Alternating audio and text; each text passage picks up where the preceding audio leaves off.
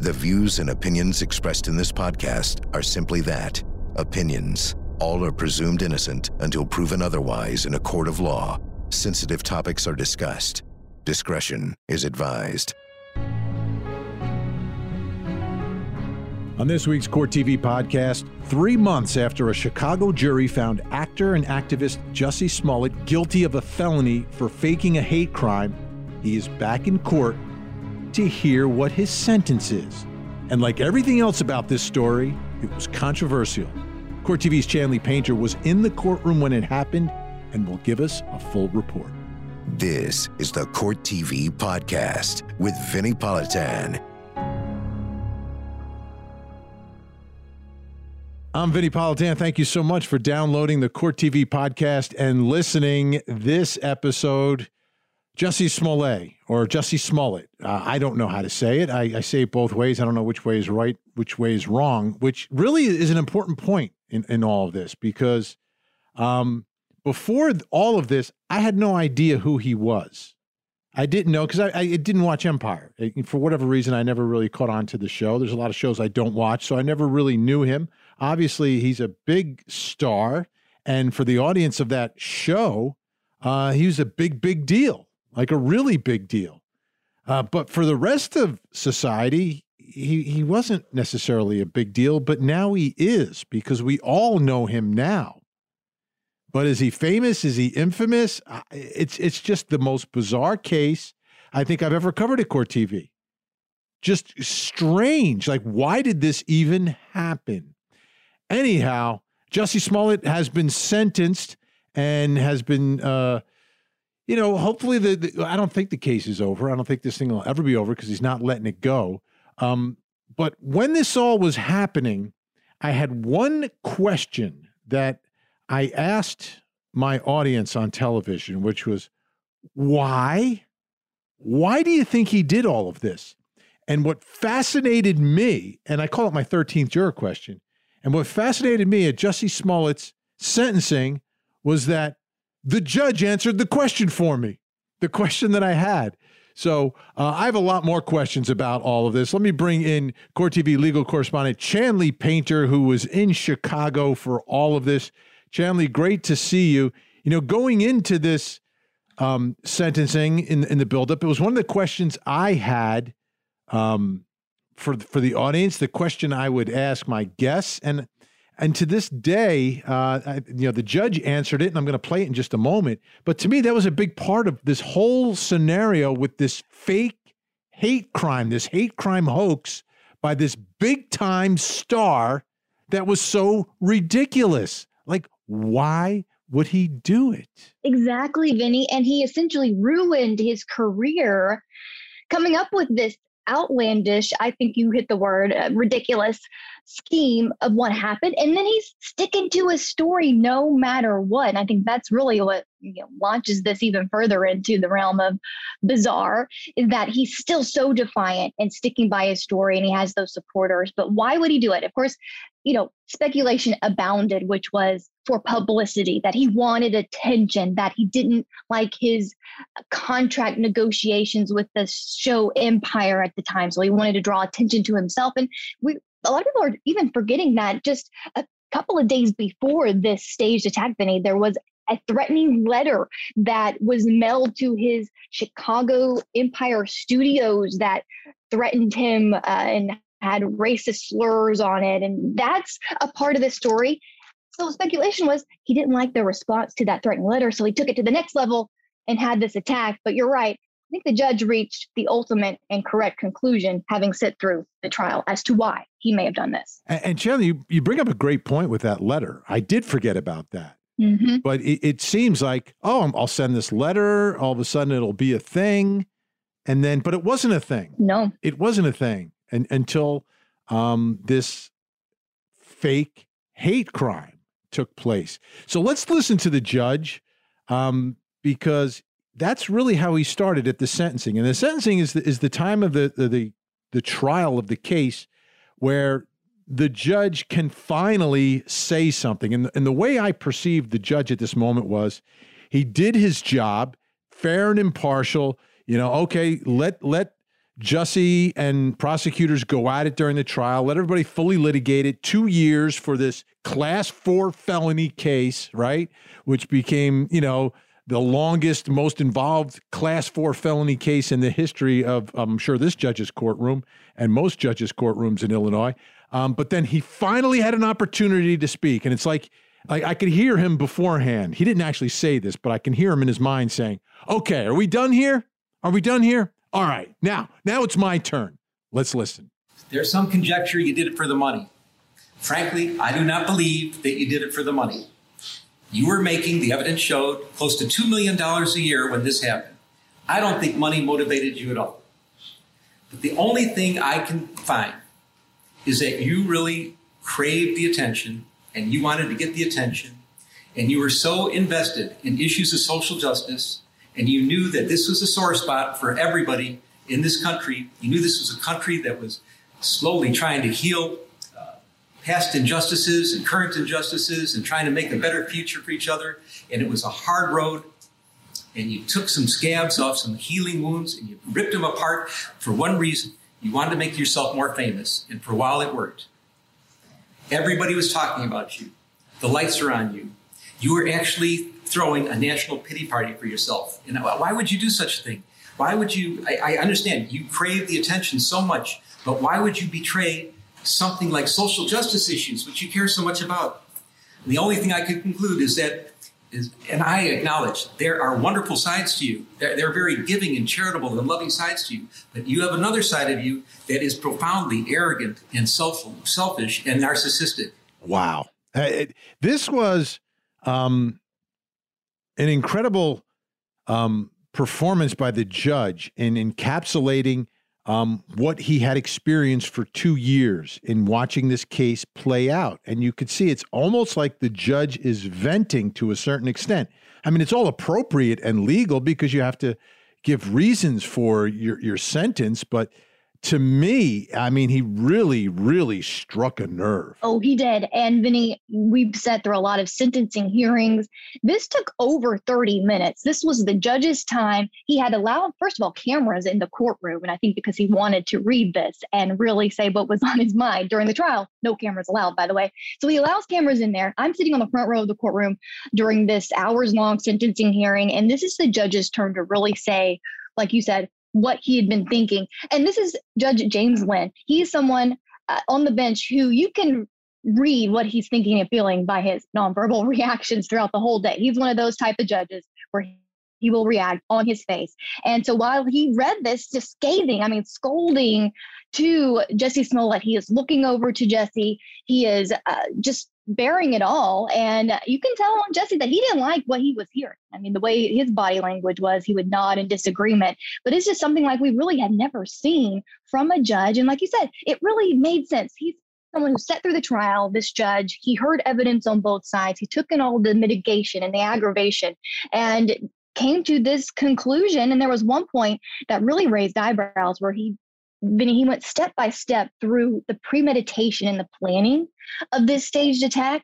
And at one point, he goes, You're the one, Jesse, points at him. You put that noose around your own neck. And he said, I repeat, you put that noose around your own neck. And was just like, it was just unbelievable to sit there and, and listen to all of that inside the courtroom. And it comes back to that same issue in this case, which is it was utterly ridiculous what he did and and damaging, etc.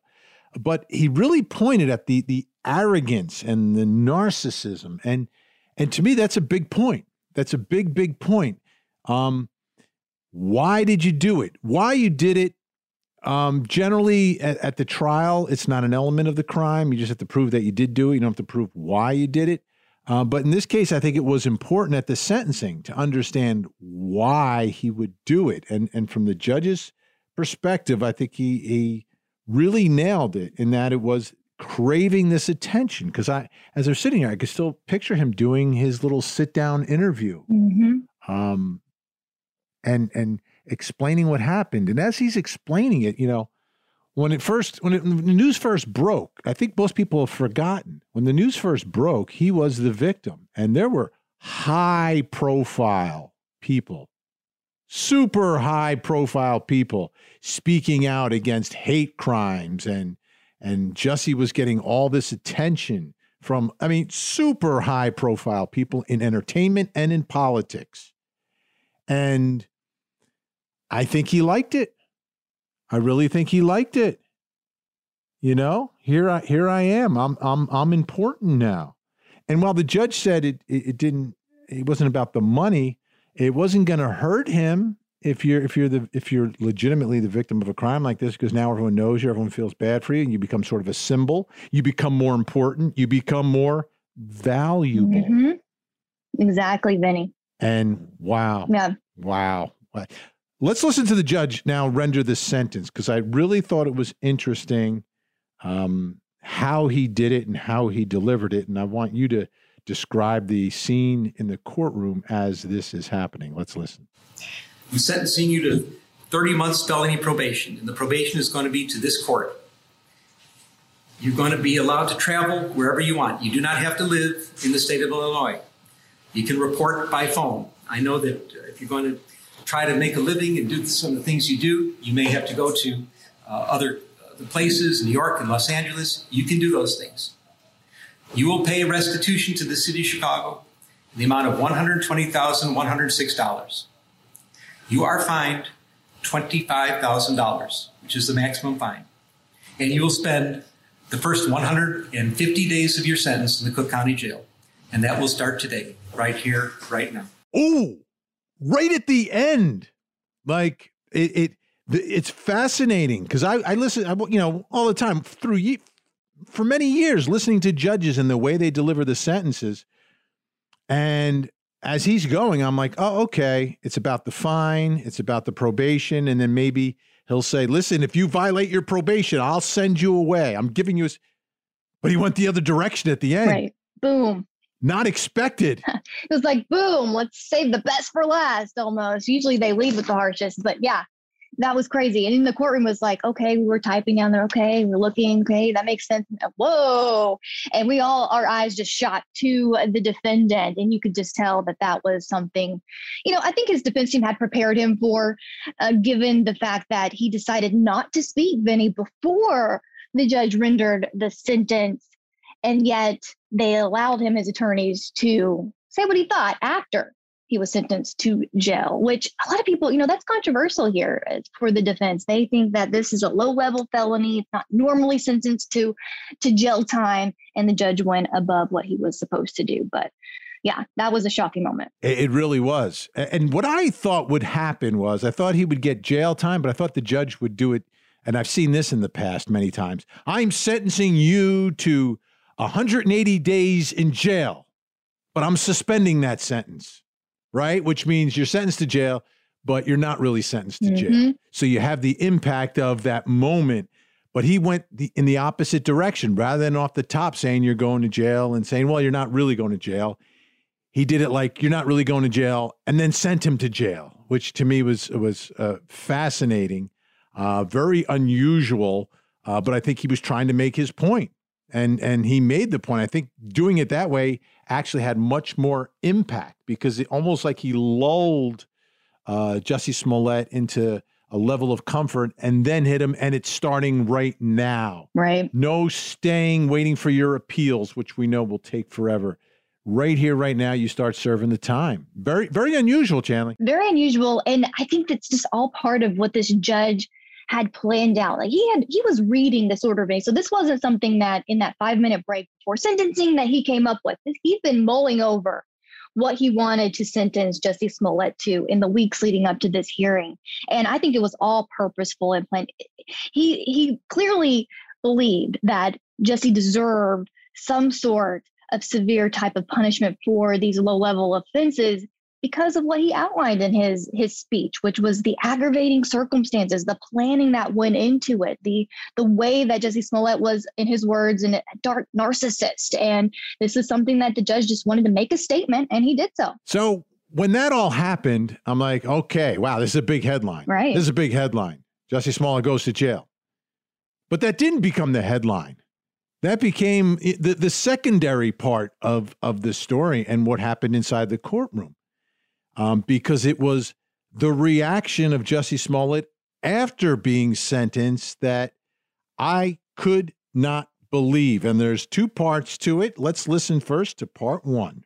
No, I would just like to say to Your Honor that I am, uh, I am not suicidal. That's what I would like to say. Okay, I am not suicidal. okay. I am not suicidal. I am innocent, and I am not suicidal. If I did this, then it means that I stuck my fist in the fears of black Americans in this country for over 400 years and the fears of the LGBTQ community. Your Honor, I respect you and I respect the jury, but I did not do this. And I am not suicidal. And if anything happens to me when I go in there, I did not do it to myself. And you must all know that. I respect you, Your Honor. I respect your decision. Jail time. I am not suicidal. Okay. I got the feeling that was a performance. Hmm. Yeah. And I don't I, I don't know him. I don't know him, but the and, and maybe that's just because of his years of performing that when he speaks it's always like a performance.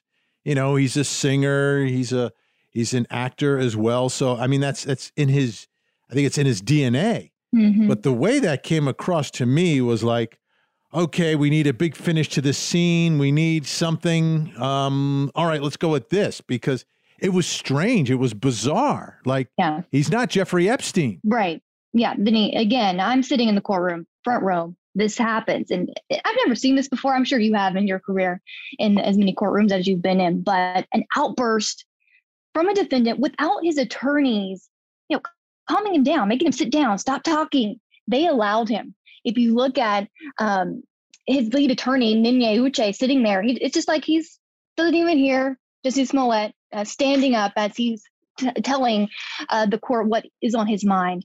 And as you said, it does come across very dramatic. I know he's an actor, I get that. But at the same time, sitting in the courtroom, though, Vinnie, from my perspective, it was almost as if sitting there listening to the judge speak directly to him, not mincing words, that was like bubbling up inside. I, you could just kind of feel it in his body language as I looked at Jesse Smollett. And he he just blew the top. It just it just came to a head right there when he had an opportunity to say what was on his mind. Now, what he said threw me for a loop. I don't know about you, but when he started yelling, I am not suicidal, I was like, I was trying to make sense of that in the moment in the courtroom because maybe I missed something in the judge's sentencing him to prison. Maybe there was some sort of precaution that the judge said about having protective or, you know, the, the mental this part of the. I didn't know. I thought I had missed something. It wasn't making sense for a few seconds, and then I realized as his family, which the camera didn't show in the gallery, he started echoing what he was saying. So as Jesse Smollett stands during his outburst, his family in the gallery starts to stand along with him. They raise their fist in the air. They're echoing exactly what he's saying. He's talking to them. If you look, if you watch it, he's talking to his family. And it became clear that the message he was saying was to his family that if anything happens to me, I'm not suicidal. Please don't believe what you hear, family. And they were supporting him in that moment. It was just, it was wild. It was wild. Really wild. And and and I guess to some extent I get it, right? You're high profile, you feel like you're a victim and you're like I don't know what's going to happen when I go to jail, but I know I would not take my own life, so don't believe it. Uh, but uh, it, it, it's bizarre in that moment to do it. Um, Mhm. Obviously, it's something that he could say to his family through his attorneys. He said, "Listen, tell my parents, you know, I'm not suicidal. Can you let them know?" But so yes, well, it was to his family in that moment. It was also like for the rest of the world to hear. Which, Yeah. Again, and I said that was part one because I mean that was a big moment. But then, but then you have to finish the whole scene. So as he's taken into custody and escorted out of the courtroom to the Cook County Jail, which, by the way, is a rough jail. Mm, it is. This is not a country club. This is one of the roughest jails in the nation, the Cook County Jail. Uh, let's listen to him on his way out of the courtroom. I am not suicidal. Stop laughing at our class. I am not suicidal, and I am innocent. I could have said that I was guilty a long time ago. Yeah, he could have, and if he had, he wouldn't be going to jail. Right. I mean, that's the other part of this, right, Chanley? I mean, this is a a class four misdemeanor. If if he admitted to it, if he said, "Yeah, I did it. It was bad judgment. I, I lost my mind. I'm going for some counseling. I'm working on things." If he had done that, Mhm. right? There's no way he would have gone to jail. I, I've seen it. I mean, someone who's uh, taking responsibility and doing something to get better is not going to go to jail. Yeah. It's just not going. I mean, he might still get some sort of a fine. Uh, there might still be restitution. He's not going to jail. But that's his story, Vinnie. He's sticking to it all the way to jail. But you're right. That was one of the factors the prosecutor brought up, and the judge even in sentencing, and that no contrition uh, at all in his part for this. He's maintaining that he was innocent. And in that moment, yeah, the second outburst, the final scene, you know, he's being escorted out of the courtroom in turns. They almost have to grab him and pull him out of the well of the courtroom. And you can hear, I maybe could hear his sister, one of his sisters.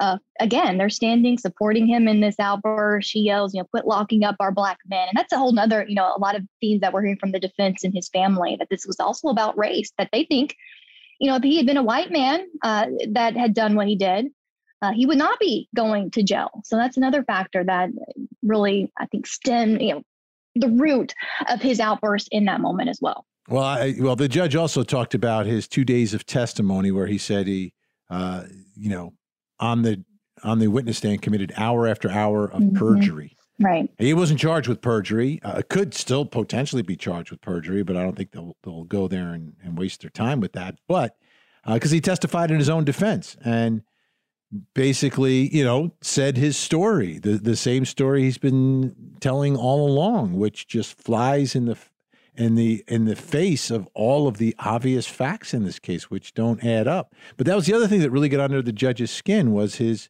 uh, testimony. Well, you know, it can't be used against you to exercise your right to testify, but you have a right to testify. You don't have the right to commit perjury. There's a difference. Right. And the judge summed it up, like you said, hour upon hour upon hour. He was on the stand, I believe, more than nine hours, eight or nine hours. It was over the course of two days, Vinnie, that he testified before his own jury, trying to explain his side of the story.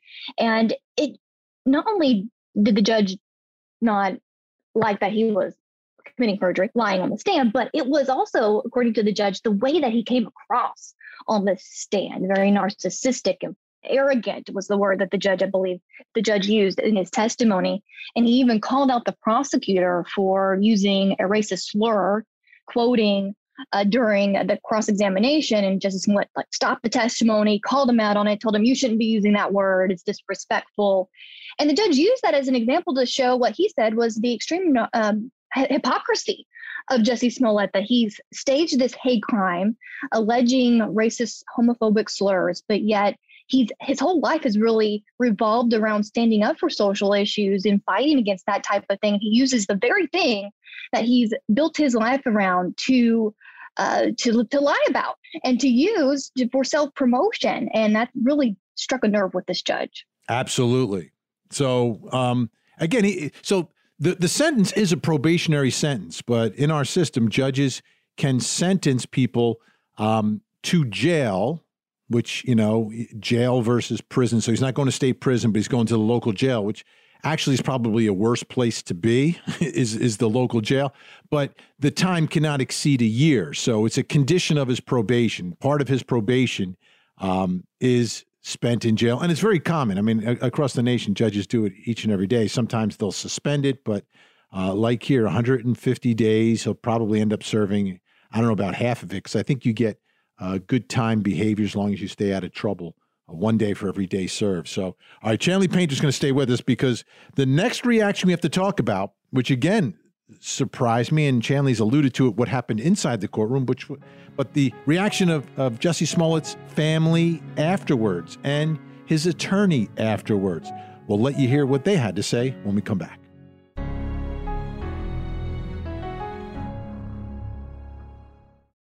For more Court TV, watch it on cable, over the air, Roku, or go to CourtTV.com and stream live gavel to gavel coverage. Catch up on the big moments from our current cases and relive some of Court TV's most historic trials. Court TV, your front row seat to justice.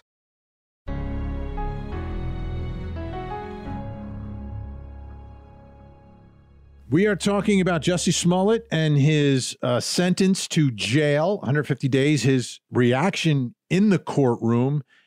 And now I want to move on to the reaction outside of the courtroom. Chanley Painter, Court TV legal correspondent, still with me. She was there inside the courtroom uh, and there for this entire hearing, this bizarre day in, in criminal justice. Um, how how would you, if if if someone came up to you and said, um, how would you describe what we just saw inside that courtroom if they had never seen a a a proceeding in our country? And this is the first one that they ever saw. How would you describe what happened that day in Chicago? Atypical, maybe. It it seemed to go along an expected line, right? I mean, the sentencing hearing starts with the defense arguing a motion for a new trial, then the prosecution responding. That gets a little tedious. But a sentencing hearing that calls so many witnesses and mitigation, we really don't see that too often. This was an over five hour sentencing hearing for a very low level felony, right? This wasn't a death penalty trial or first degree murder conviction. This was a very low level a, a felony. It's, in fact, it's a misdemeanor in most states, Vinnie, what he was convicted of. So that is a bit atypical. But the the conclusion of it is absolutely rare and bizarre. I don't know about you, Vinnie. I'd like to hear if you've ever heard of a defendant who has had such an outburst without being called down by the judge or his attorneys or the bailiffs in the courtroom just allowed to do. He could have he could have stood up as long as he wanted to, it seemed like in the courtroom to say whatever he wanted to say. So I'm anxious if you've ever even in your experience witnessed that inside of a courtroom. No, not and, and you bring up a great point, which is the lack of response, right? From mm-hmm. the from the judge. Many judges will say, calm down, keep your voice down, or judge, let him go. Right. The judge let the family go in the back. You're speaking from the gallery while the judge is on the bench. Are you kidding me? So this judge showed, uh, mm-hmm. uh, while he he sentenced Smollett uh, to 150 days and and you know tongue lashing, et cetera, all of that. Uh, he he really demonstrated extreme patience and tolerance um, for some of the outbursts. I mean, there were some judges that I appeared in front of when I was practicing. If you did that, you would have gotten locked up from the gallery. And mm-hmm. we've seen it on court TV where right. members of the gallery have been held in contempt. So uh, I thought he showed some great mm-hmm. patience there. He understood how emotional this was for everyone.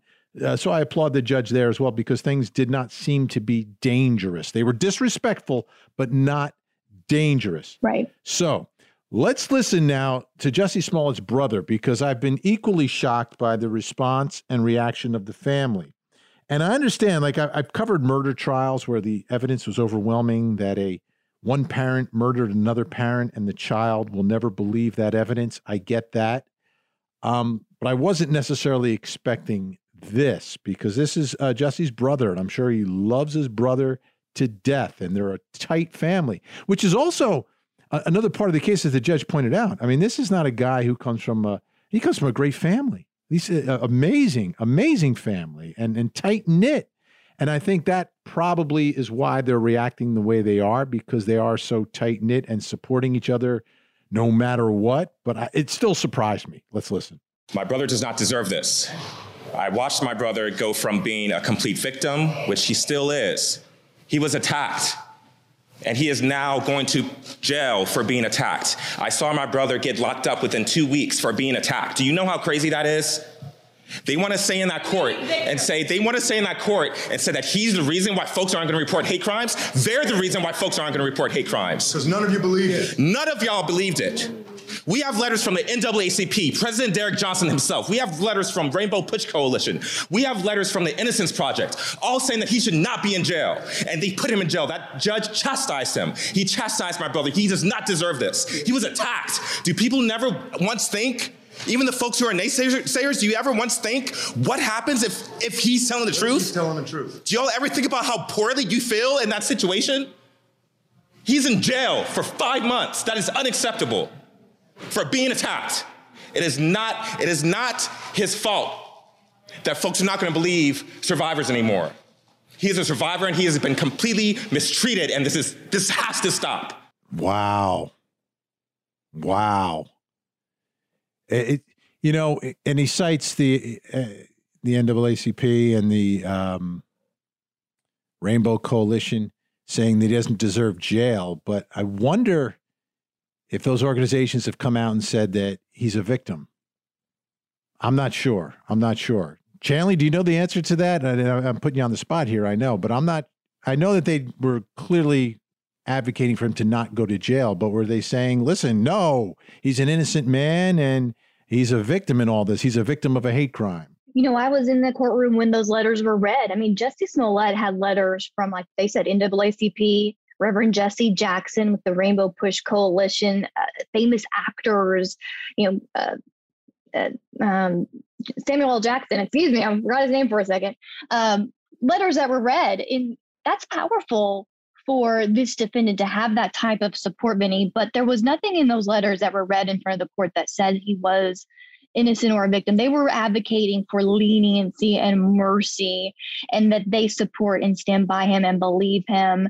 Um, and it, you know, it came across as in a way that this was a low level felony that shouldn't deserve jail in these letters. And again, going back to the theme of the family, which is, you know, people of color are disproportionately locked up as to uh, others, and that they, this judge should not continue that sort of trend especially with something like this, a low level felony conviction. Okay. So it's the family. Okay. So you, you, your family is believing you and supporting you unconditionally. Um, I, you know, I can't, I, I can't attack them for that, but they're attacking others for, for not buying the same lines from their brother. Well, blood is thicker than water, right, Vinnie? I mean, if your sibling alleged a certain type of an assault and looked you in the eye and said it is true, would you have his or her back? I mean, that's kind of what we're dealing with here. And these these family members, I mean, you could just feel their passion. You know, I was standing to speed of them during the press conference, sitting next to them in the in the courtroom. Their anger very much palpable, and you could see that. You can hear that in the voice of his brother Joel there at the press conference, still just behind Jussie 110%. You mentioned his family. I mean, he comes from a great family. I mean, such talent in that family, his siblings, the support they have. His 92 year old grandmother on her walker walks into the courtroom to testify on behalf of her grandson, regardless of the convictions and what is said about him. And that just is a huge statement on behalf of Jussie Smollett and who his family thinks he is. Absolutely. And, you know, the judge had another line here you know, you don't judge someone by their worst day, right? But this, Mm. But this has been more than a day. This has been a couple of years worth, right? you know, there there was three years. Yeah. So it's you know sometimes there are crimes where you know you lose control for a moment, or you do something really stupid in the moment, or you do something very criminal in the moment, and you do something you should not. But you've lived this other part of your life, and and I could see how a judge in that circumstance can say, okay, yeah, let me look at the rest of your life, and this one momentary lapse. But this is, to me, this is more than a momentary lapse because, eh, uh, you know, we, we heard it in the courtroom the defiance, the, the um, lack of admission. And, and it's not just saying I didn't do it, it's I'm a victim. I'm a victim. I'm a victim. And and then you hear it from the family, and the family going after the judge saying, We don't do this. We don't go after people like this in 2022. And I and I heard the brother say that. I'm like, well, wait a minute. That's that's the judge's job. The judge's job is to sentence convicted felons. And you don't like sweet talk about the felons. It's like it was like Smollett's family was upset that they the judge was speaking poorly about their their brother at his criminal sentencing. like that's what a judge has to do. He has to give a basis for why he is sending him number one to jail and sentencing him to 30 months and you know uh, ordering restitution for 120 he has to build the record and give a basis and and he took it offensively like it's like it's not politically correct to talk ill of those convicted of crimes in a courtroom. I don't, and I don't think uh, the, family understands how it works in criminal courtrooms. Right, and Vinnie, the judge wasn't the one that convicted Jussie Smollett. The judge is operating under the conviction.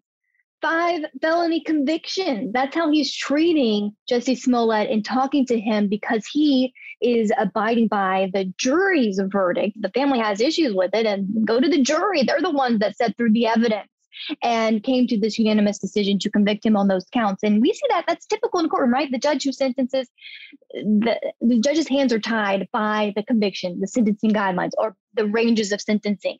And, and he had every right to impose what he did. He was well within the bounds. I mean, look at what he was convicted of, Vinnie. I mean, it's up to three years per conviction. It could have been up to 15 years under certain extreme circumstances. So to consider that he did get only 150 days and some restitution, the judge had every right to do that under the circumstances. Okay, let's listen now to the reaction of the attorney for Jussie Smollett. Obviously, any defense attorney would not want their client to talk. Uh, and of course, Jussie is a man you know, and I and, and he's a human being. And I, and I, and I say he's a man. I'm not saying if he was a woman, it's a bit different. But my point is, he's a grown adult, and and at the end of the day, he was expressing himself to what he saw or felt was an unfair sentence. And I cannot sit here today and tell you that if I was in that position, getting sentenced twice for the same offense, I probably would probably react the same way. So, so listen, I'm not here to tell people, oh, he should have sat down and, and kept quiet and sobbed. No, I mean, the sentence is ridiculous and he had a right to express it. That's my opinion. All right, that's the why of it. And, and something he said there, Chanley, before we uh, wrap up here. Mm-hmm. If I was getting sentenced twice for the same offense, mm-hmm. this case had a strange procedural history. So at this point, this thing may not be over. He's got the money to fully litigate it. So, uh, from my perspective, I would not be shocked with any new development in this case. Uh, but in the meantime, he's still in jail. Right. He's still in jail. And his attorney there was addressing, like you said, the history. He was first indicted and charged. That was dismissed. And he forfeited his $10,000 bail at that time in payment of this. So they're considering the defense perspective that was punishment for what happened in that agreement. And again, that was argued in a motion for a new trial. We expect this not to be the end of those arguments for the appeal of his convictions, but in the meantime, he does remain in the Cook County Jail. He is in protective custody at the request of Smollett, and of course, the jail, given his high-profile status. Uh, and that's that's also been an issue uh, in these days. They're trying to get him out of jail ASAP, Vinnie, uh, for COVID, for uh, safety reasons, all kinds of reasons. Uh, they're trying to get him released early. And we shall stay on top of it at Court TV. Chanley Painter, of course, always on top of it. Thank you so much, Chanley. Appreciate it. Thanks, Vinnie. All right, when we come back, I will let you know why this case gets under my skin and why I believe that jail was actually necessary.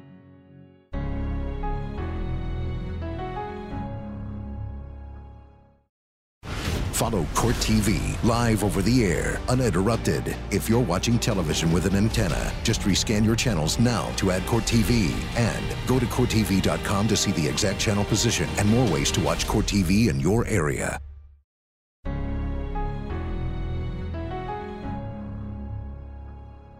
The Jussie Smollett saga and case has really gotten under my skin and and it has because of the damage that it has ultimately done. But it really begins with the defendant himself, Jussie Smollett, and how he refuses to admit anything, right? Well, defendant doesn't have to admit anything, but he takes it one step further and continues to claim that he is the victim. So I just want to take a moment for those of you who may have forgotten some of the facts here to walk you through why this was the most ridiculous story ever. You know, if they make a movie out of this, it should be the most ridiculous story ever told. Um, first of all, this attack. When did this this attack take place? In the streets of Chicago in the early morning hours near a subway sub shop in the midst of a polar vortex. Okay? It's like the coldest night ever, right? The coldest night ever for people to be out looking to lynch that famous actor from the program Empire. Like, wh- why would you be out in the middle of a pol- polar vortex? That's, that's that, to me, that struck me as absurd as absurd as people walking around the streets of Chicago. All right? Chicago. That's where all this is taking place. screaming out, This is MAGA country. Because number one, it's not MAGA country, right? And number two, who would be out in the middle of the night in the midst of a polar vortex in Chicago screaming, This is MAGA country? And oh, by the way, they're also carrying a noose. Come on. Come on. Now, the other part of this story that is ridiculous is that he he said they were wearing masks, but one of the attackers was white. They're not white. They're from Nigeria. Both of them. They're brothers. Absurd. He specifically identified his attacker as being white. Why? I mean, do you need more than that? Do you really need more than how do you how do you how do you how do you mess that up? Like maybe you don't know, you didn't see the color of their skin, but he specifically said, I saw their white skin. Then he didn't recognize their voices. He knew these guys. Like you know them. You know who they are. And you didn't recognize their voices. And I'm wondering, you wouldn't recognize their accents either? And if and and if the story is true, do we really think these these two brothers are MAGA? I mean, they could be. They could be. But we saw them on video when they were buying their red hats, which weren't actually MAGA hats. They were just red hats that kind of looked like MAGA hats. Oh, and by the way, he was also DMing, sending direct messages to his attackers. Like, really? Like, Uh, how, how does all that work out? How does that work out? Like, you're, you're, you're direct messaging the attackers and you claim that you were surprised and you were a victim of a racist, homophobic attack here. And then the other part that's ridiculous to me, once I saw a picture of these two guys, is that somehow he's able to fight them off. These two guys are huge. I mean, that's how we got to know one of them. There is like a, a, a trainer of his.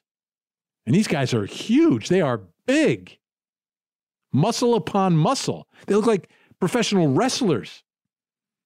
And Jussie Smollett by himself fought off these two guys. And then the absurdity don't forget the body cam footage of the officer who ultimately responds and comes to his apartment and he still has the noose around his neck and the sandwich from Subway that he bought. So the other the other part of this is he is the one who made this a big story right? It wasn't like, oh my goodness, you know, you know, people made this a big made a big deal out of this. No, he made it a big deal.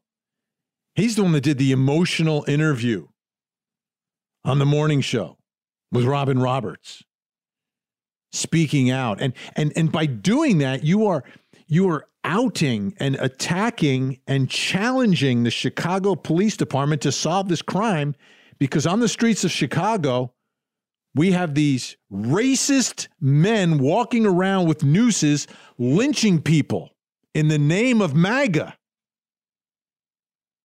Of course, you know the police are going to go all out to try to find and solve this case. It's because of what you did. And you tried to embarrass the police because you didn't think it was going to get solved, obviously. Now, let me tell you what the real big problem is with all of this is that Hate crimes are real, but there are some people who don't think it's a real problem. Right? It's it's a real problem that society needs to handle and take care of.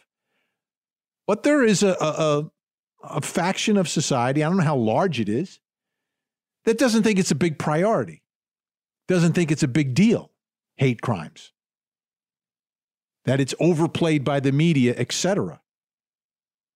And by staging a hate crime hoax on such a high in such a high profile way, the damage you have done is number 1, the people who need to be convinced that this is a real problem will now never be convinced this is a real problem. How much of a problem can it be if you need to stage these things? Right? So you're never going to get those people on board. So now there'll be less attention by society as a whole paid to fighting hate crime and dealing with hate crimes because of you. And now, when true victims of hate crimes come forward, there's a whole bunch of people who will look at them very skeptically, not believe them, take it with a grain of salt, and say, "Yeah, whatever." I, I their, reaction will be, "Yeah, I wonder if this one's real." It's be, and it's because of you, Jussie Smollett, and and that's why, to me, this crime goes beyond. Oh, it's just a fourth degree, or it's a, uh, you know, level four felony. No, no, no, no, no. The impact has been much greater, which, from my perspective, means the deterrence needs to be even greater. The deterrence to deter you from doing it again and to deter anyone else from engaging in this ridiculous hate crime hoax conduct, which undermines real victims and undermines the, the fight against hate crimes because as I said, there's a there's a whole faction of society now that will never come on board to join that fight because of you, Jussie Smollett. So that's my take on, on why this was an unusual case that needed the type of sentence that was delivered by the judge inside the courtroom. Hopefully, the lesson is learned by Jussie Smollett. Probably not. But hopefully, it deters others from engaging in this kind of conduct. All right, folks, that's it for this week's podcast. I'm Vinnie Politan. I have a show every night, 8 to 10 on Court TV, 8 to 10 Eastern, then 8 to 10 uh, Pacific Coast time uh, on, on the left coast. Um, you can watch me every night, 8 to 10. And if you don't know where to find Court TV, the network. You can go to courttv.com. We've got a Find Us tab, and you click on your state, and you'll see where we're, we are available. We're always available at courttv.com streaming. We have an app. And if you have a digital antenna, make sure you have recently rescanned it so you can find our signal. I'm Vinnie Politan. Thanks for listening. Have a great week. And as always, don't forget to hug the kids. This podcast is a production of Court TV. Go to CourtTV.com for more content, trials on demand, and to find out how to watch Court TV in your area.